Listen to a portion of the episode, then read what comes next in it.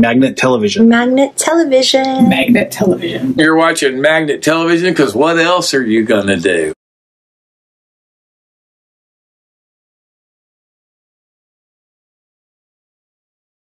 Hi, this is Joe Bonamassa.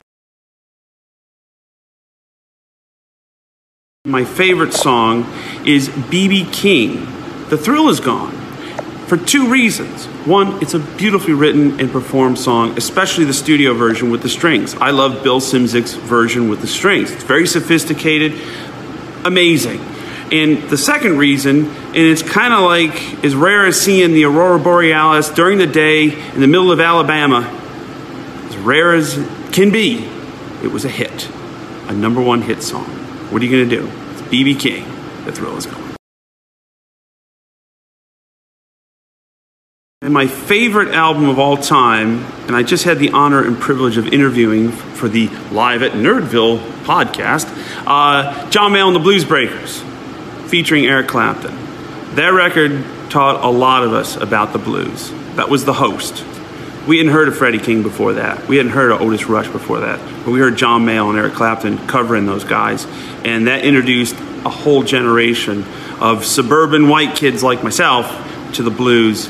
And to me, it's just titanic. It's visceral. It's the first time I ever heard a guitar used as a weapon. And I loved it. Absolutely loved it. Still do to this day. In my best concert that I ever witnessed, I was actually the opening act for BB King in 1991 at the Hampton Beach Casino Ballroom. And BB came out and just tore the place up. He was in the best voice, he was playing the best guitar. And he did a version of the letter because towards the end of his, his life, he, he didn't sing it. Th- this is in the time he would sing the song. And it was this minor blues, and I started crying because he had all 2,000 people that were in that room all just riveted on every note every every word he sung every note he played and you, your eyes would just water and you didn't know why.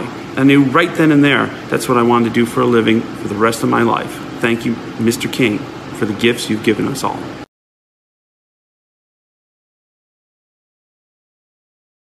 Cine.